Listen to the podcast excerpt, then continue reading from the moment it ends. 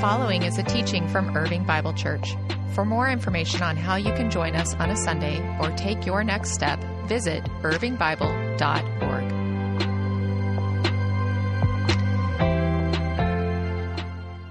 My name's Jared. Really glad to be here this morning with you. I serve here as our youth pastor, and we have a number of people in the room that we want to honor and celebrate and pray for as they are going back to school. So we have our youth with us today right here, front and center. What's up, y'all? Good to see you. I know we have a number of people in our church who serve as teachers or administrative staff, and we also have parents in the room. And this is another complex entry into a school year. And so we want to pray over you and celebrate you. If you could just raise your hand if you are a teacher, administrative staff, parent, or student in the room. Real quick, raise your hand. Yeah, lots of us in here. Okay. Absolutely. We love you, want to pray for you. Let's pray for them together right now. Father, thank you for the gift of this day. Thank you for every parent and every student in this room entering yet another complex school year. Lord, I pray that you give them joy and courage and peace as they trust in you and live each day with you. I pray that parents would seek those moments to speak truth into their kids' lives, remind them of their identity in Christ. I pray for our student body that they would shine the light of Jesus in the ways that they love and serve others.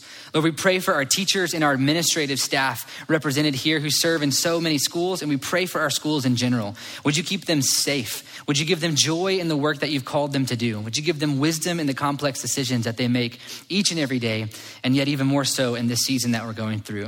We pray these things in the name of the Father, Son, and Holy Spirit. And God's church said, amen, amen. Hey, there's another group of people in the room that we want to celebrate as we start.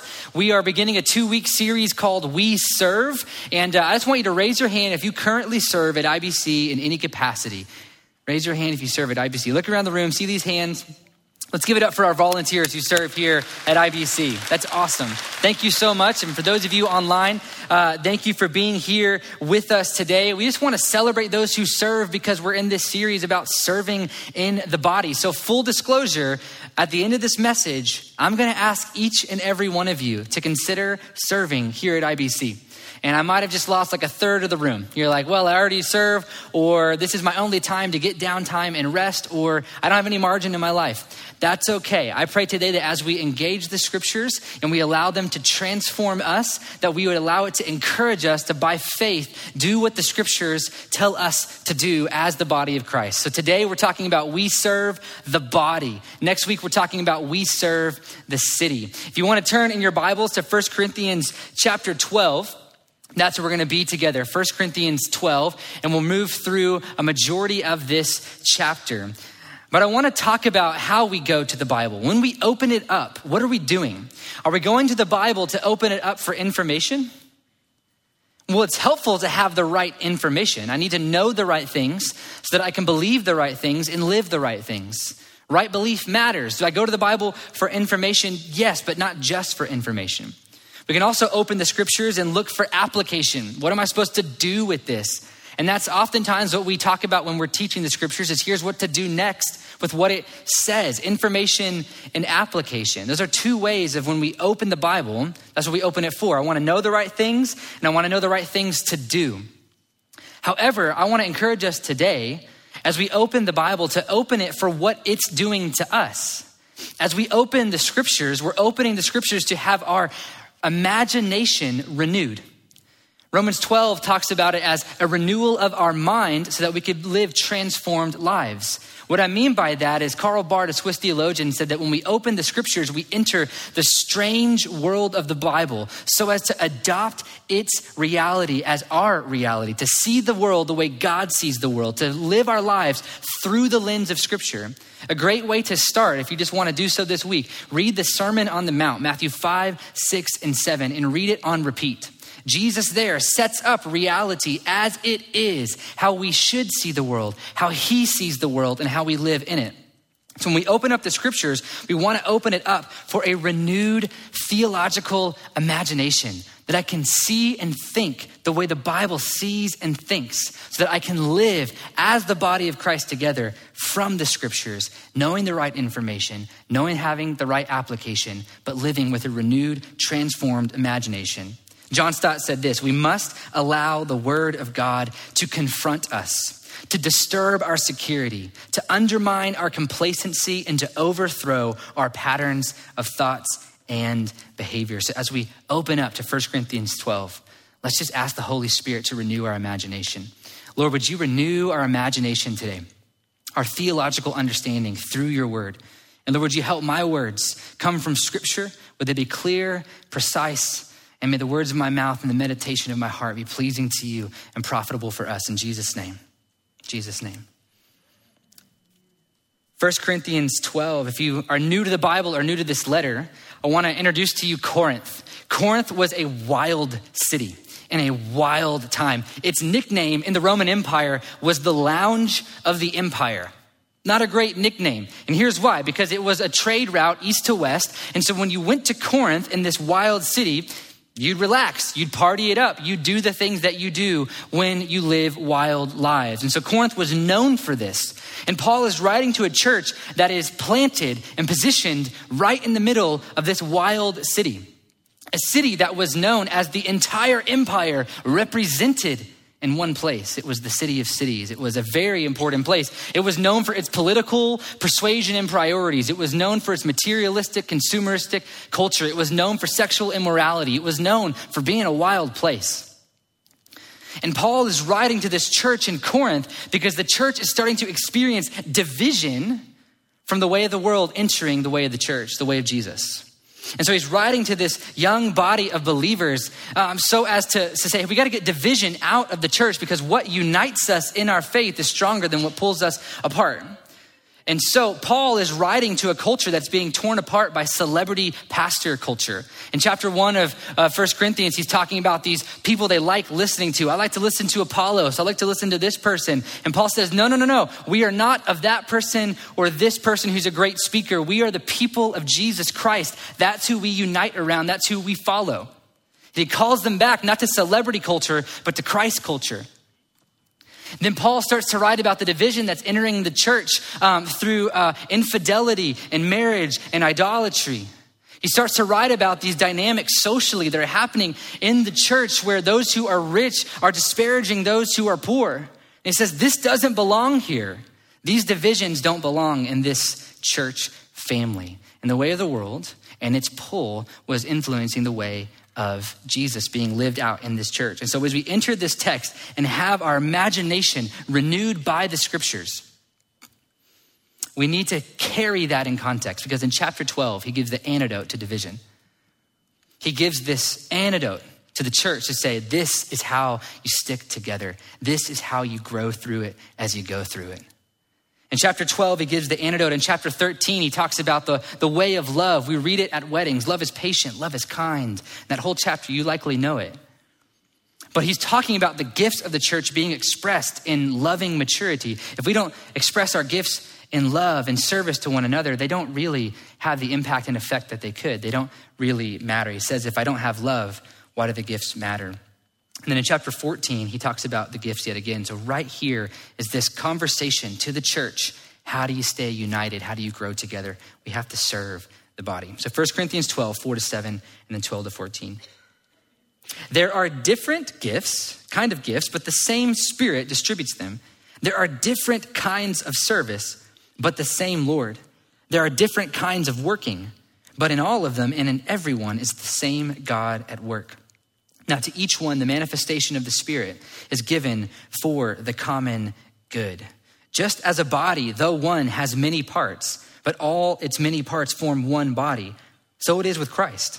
For we were all baptized by one Spirit so as to form one body, whether Jews or Gentiles, slave or free. And we were all given the one Spirit to drink. Even so, the body is not made up of one part, but of many. So Paul here starts out the antidote to division. How do you grow through it as you go through it? He says, the Spirit has given gifts to the church for its own good. That there are different kinds of gifts, but the same Spirit. Different kinds of serving, but the same Lord. Different kinds of all of these things being worked out, but the same God who is at work in and through them. Paul here mentions the Spirit, Lord, and God. This is the Trinity, the Holy Spirit, Lord, meaning Jesus, the Lord, Christ, and then God, Father, God the Father. Why would Paul be positioning the gifts of the church as part of the triune expression. What makes Christianity unique is the God that we worship. We worship the triune God, Father, Son, and Holy Spirit, three in one. Paul here is saying the gifts aren't just the Spirit doing the Spirit's thing. No, this is the expression of God in the church. This is the story of the whole Bible represented in one sentence. What's going on here? Paul is reminding the church at Corinth that all along what God has been doing is seeking to restore the vocation and the life of image bearers to do what they were made to do all along. Image God in the world. Reflect his character. Do what he does. And so Paul is saying God has given gifts that are from the relational unity and diversity of the Trinity.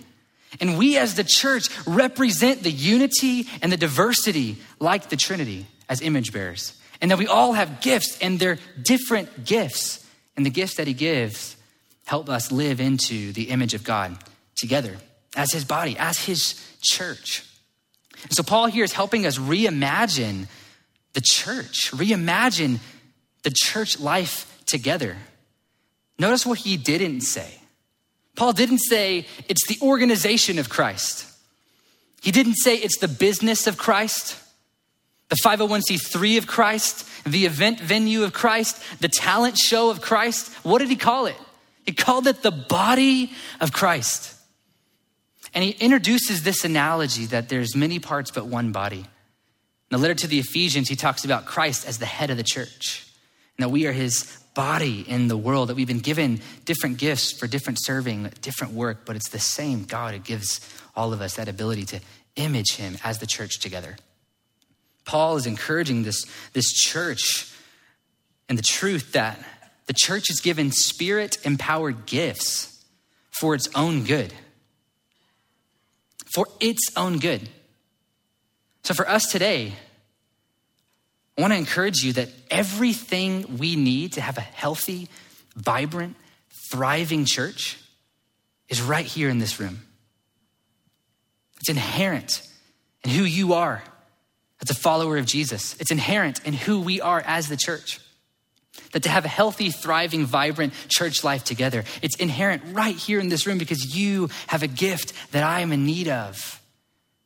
And I have a gift to offer you.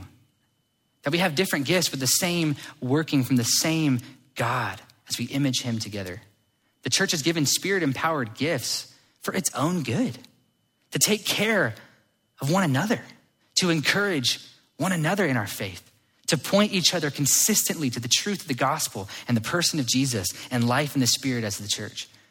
That's what we're given. That's the offer of discipleship to Jesus as we reimagine what we are. We gather as the body, not the business. We gather as the church, not the talent show.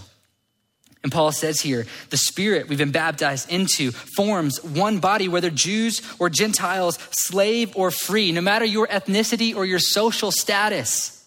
We are one in Jesus Christ. We're the church.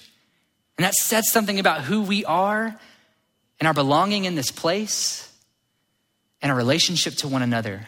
So not only does Paul help us to reimagine church life, Paul helps us to reimagine our individual selves within church life.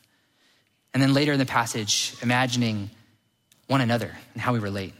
So let's get into this conversation that he has. And I want to set it up for you. I didn't do it well in first service, so hopefully it fits here. Paul's going to talk about feeling inferior or superior. And so there's this idea of whenever you're in a social space, you either feel one down or one up. And Paul addresses both of those conversations within the church. And right here, he takes on one down. I feel one down. I feel inferior. And so let's read what he says as we reimagine our individual selves in the church. 1 Corinthians 12, 15 to 20. Now, if the foot should say, because I'm not a hand, I do not belong to the body, it would not for that reason stop being part of the body. And if the ear should say, because I'm not an eye, I do not belong to the body, it would not for that reason stop being part of the body. If the whole body were an eye, where would the sense of hearing be? If the whole body were an ear, where would the sense of smell be? But in fact, God has placed the parts in the body, every one of them, just as he wanted them to be. If they were all one part, where would the body be? As it is, there are many parts, but one body. So common to letter writing in that time, the writer would set up a dialogue that you as the reader could kind of listen into, be like, oh, okay, that's what he's talking about. That's what he's saying. And so he sets up this dialogue between a foot and a hand, an ear and an eye. And he says, if the foot was going to say to the hand, I don't do what you do. I just get people from point A to point B. I don't get to do all the creativity with fingers and thumbs and typing and painting and music. And I don't do what hands do, just a foot. I don't belong to the body. Paul says, well, I see your point. That doesn't make you any less a part of the body. You're here. You belong. You still belong to the body. I was like, well, the ear and the eye. Well, I just hear things. I don't get to see things. I don't see the beauty of God in the world. I just am an ear. Not too attractive. There's no coloration difference. It's just an ear. And so it doesn't make you any less part of the body. So Paul is talking about this sense of inferiority, that the sense that I don't belong here. And some of you might be struggling in your faith. Some of you might not know where you stand with Jesus at all. You're new to even exploring Jesus. And you might feel like, I don't know, my guilt, my sin, my shame, my hurts, my habits, my hangups. I don't know if I belong here. I just want to encourage you. We have a cross hanging in the back to remind us of what this is all about. What's the central shape of the church? It's cross-shaped. It's a cross. That the ground is level at the foot of the cross, that our belonging is not based on our abilities, or talents, gifts, or perfectionism. Our belonging is based on Christ saving us, rescuing us, forgiving us. You belong here. You're forgiven and set free from the cosmic powers of sin and death. You've been empowered by the Spirit of God. And in this place, no matter who you are or where you are in life, you belong. You belong here.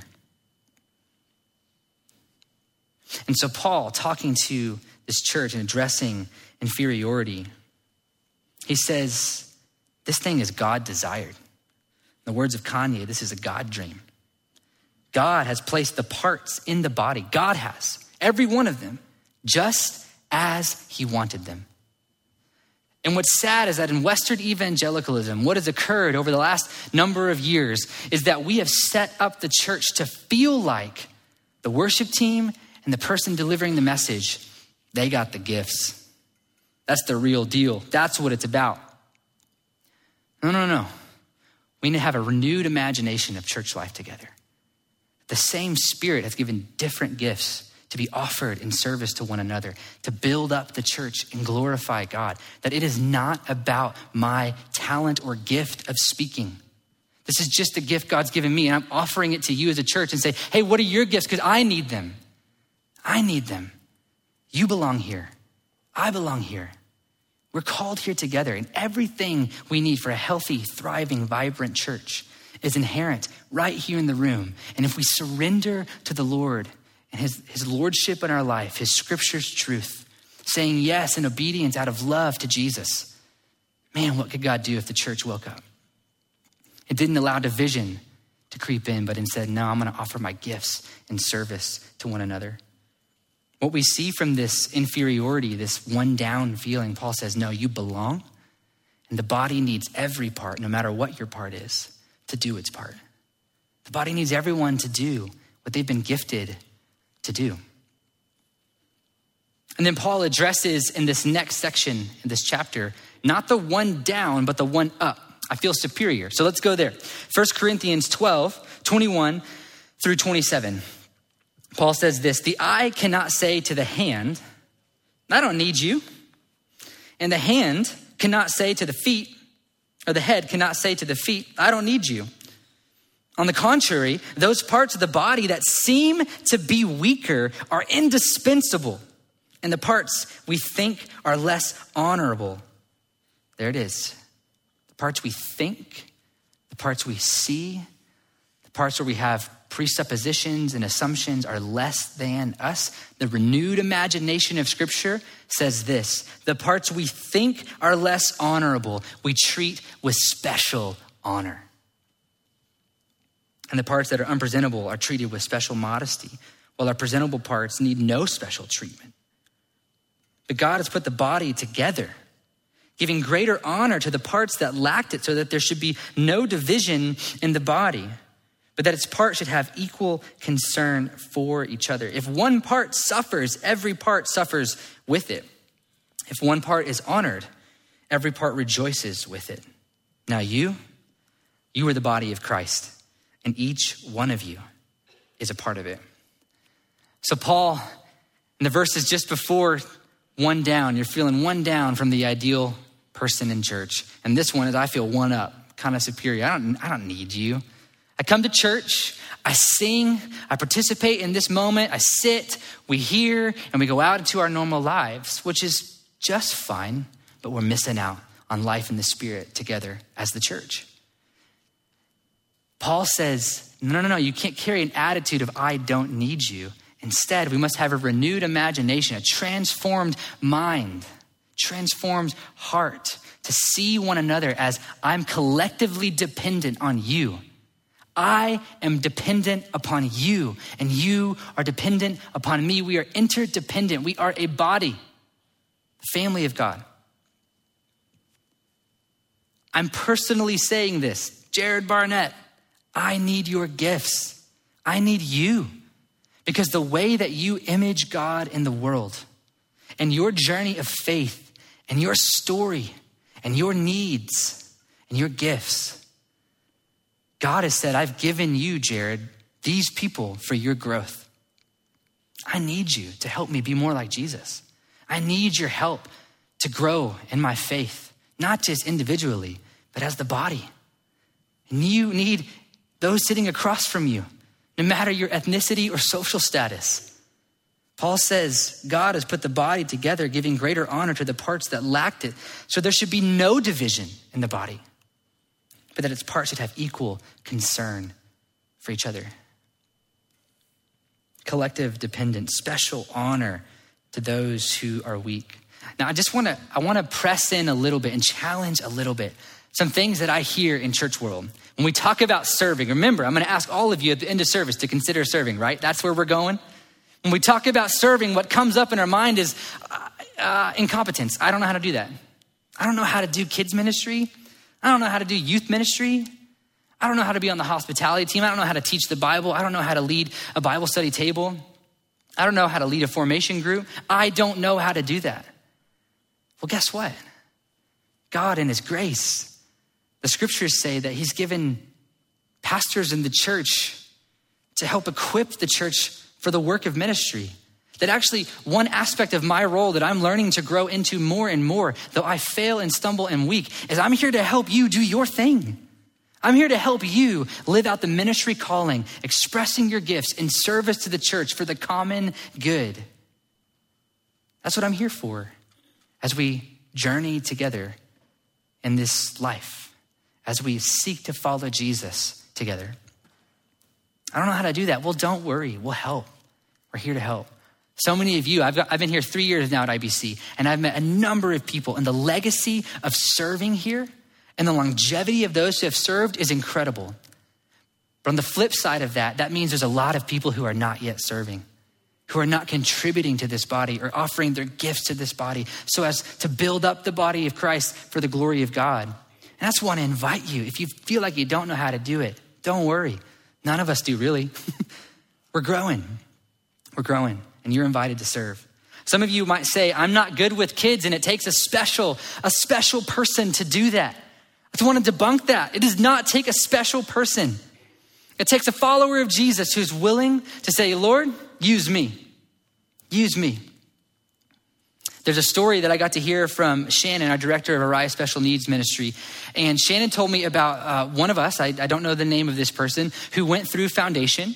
And at the end of foundation, this discipleship experience that we had, which will look different, and you heard about that today, foundation at the end would offer the ability for you to sign up to serve, just like today.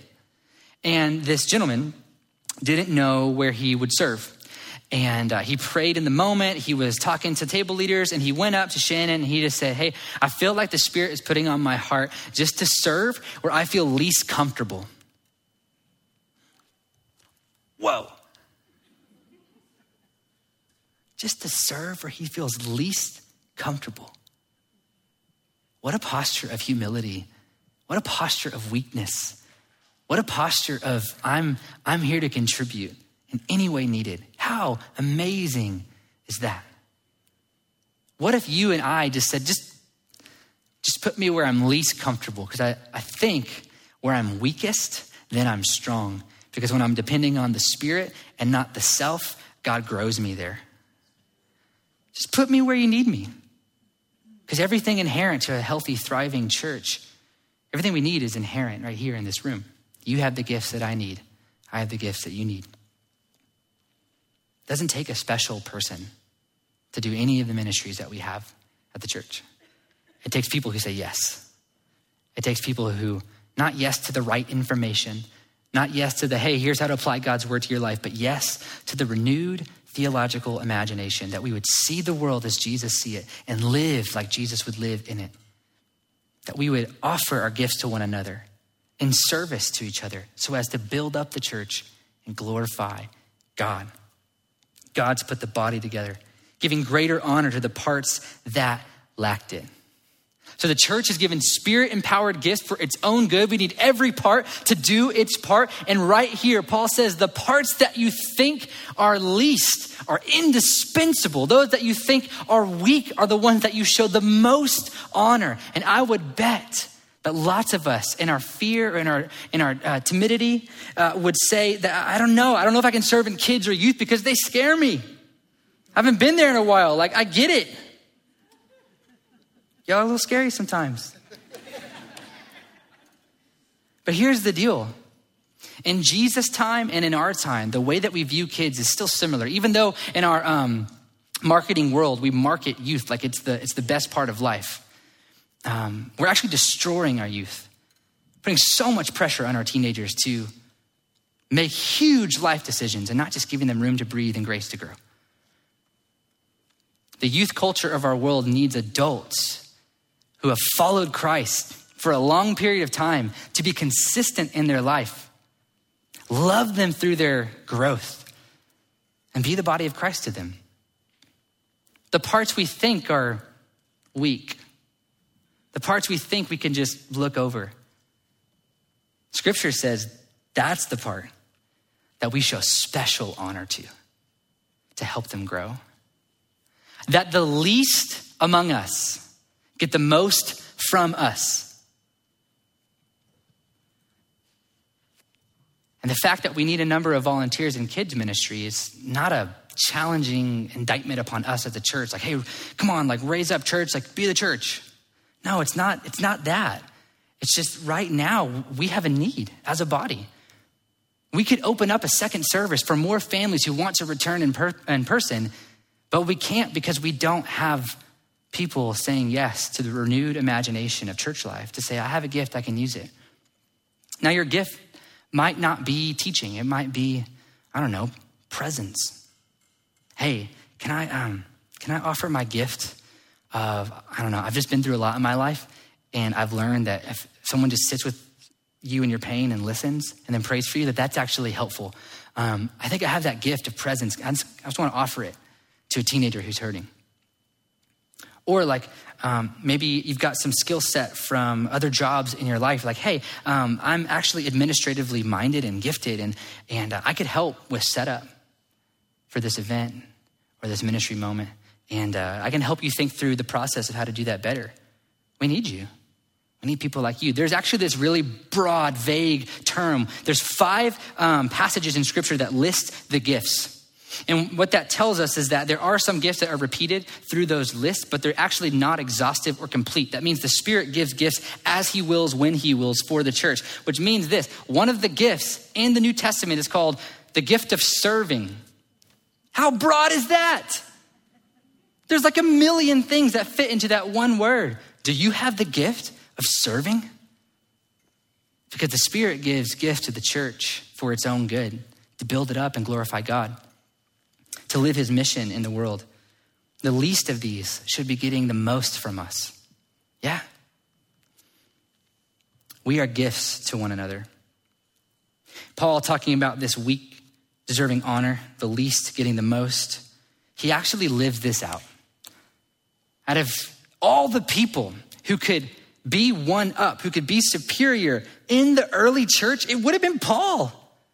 Paul the apostle, Paul the church planter, Paul the letter writer, the ones that they looked up to, or the one that the church looked up to. And Paul positions himself rhetorically in Romans chapter 1 to show that I am not one up or one down. I am with you, mutually with you as the body of Christ. Here's what he says in Romans 1, 11 to 12. Paul says to the church in Rome, I long to see you so that I may impart to you some spiritual gift to make you strong. Let's pause there. Paul longs to see the church. He says, I want to be with you so that I can give a gift to you, because Paul knows who he is in Christ. He knows that he belongs in the family of God. He's not one up or one down. He is equal because of Jesus. And what Paul knows about himself is that he has a gift to give to make others strong. But that's not all he says.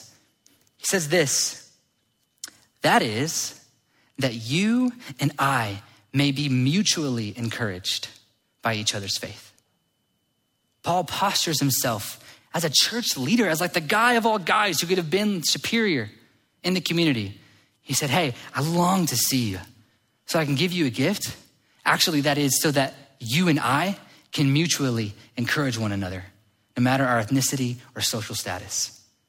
The things that seek to divide the church, the pressure in our current cultural moment to divide the church, what unites us is Jesus Christ. What unites us is the way that we inhabit and live into a cross-shaped life. What unites us is that the Spirit has given you and me gift or gifts to offer one another in service and in love, to build up the church and to glorify God. Hebrews 10, 23 to 25 says this, and we're getting close to closing. Let us hold unswervingly to the hope that we profess, for he who promised is faithful. And let us consider how we may spur one another on toward love and good deeds, not giving up meeting together as some are in the habit of doing, but encouraging one another, and all the more as you see the day approaching. If you don't hear anything else, hear this. The scripture's renewed imagination of how we live together as Jesus Church is that we see each other as gifts and that we offer our gifts to each other in service, to build up the body, to glorify God. And this is all because of Jesus. We love because he loved us first, and we serve because he served us first. Jesus said the Son of Man did not come to be served, came to serve. How might Jesus go to church? If Jesus were among us today in the flesh, would he come here to be served? Or would he serve? And remember that every invitation, every command of Jesus is an opportunity to experience the way, the truth, and the life of Jesus, personally and together. Thank you for listening to this teaching from Irving Bible Church. For more information on how to join us on a Sunday or take your next step, visit irvingbible.org.